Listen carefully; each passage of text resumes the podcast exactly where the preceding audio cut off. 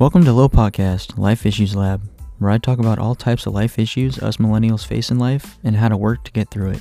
Join me as I help spread positivity and help as many people as I can, one recording at a time. Have a good day.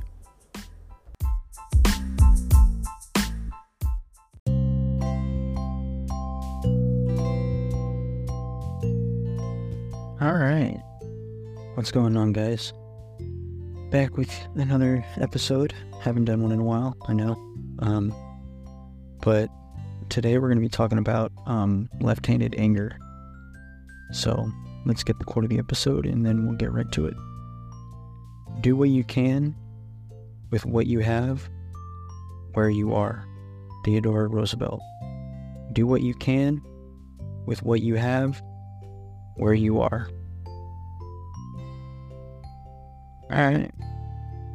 So like I said, we're talking about left-handed anger. What's the deal with it? And how the heck do we deal with this unique kind of emotional roller coaster? Alright, so left-handed anger is like the sneak attack of emotions. It creeps up on you like your irregular anger that announces its arrival. Well, not like your regular anger.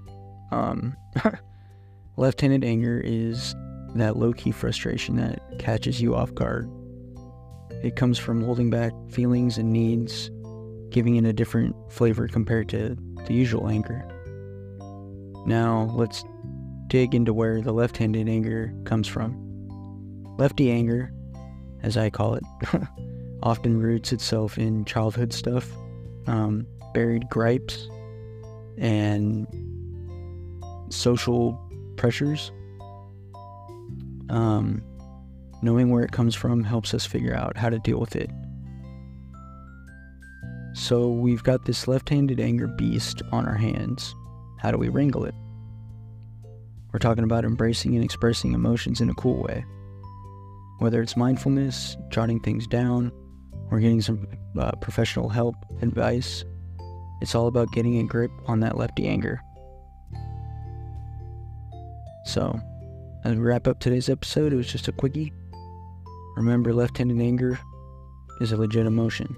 Understand it, tackle its roots, and turn it into the fuel for personal growth. Thanks for hanging out with me. Until next time, ride those emotions like a wave. Peace!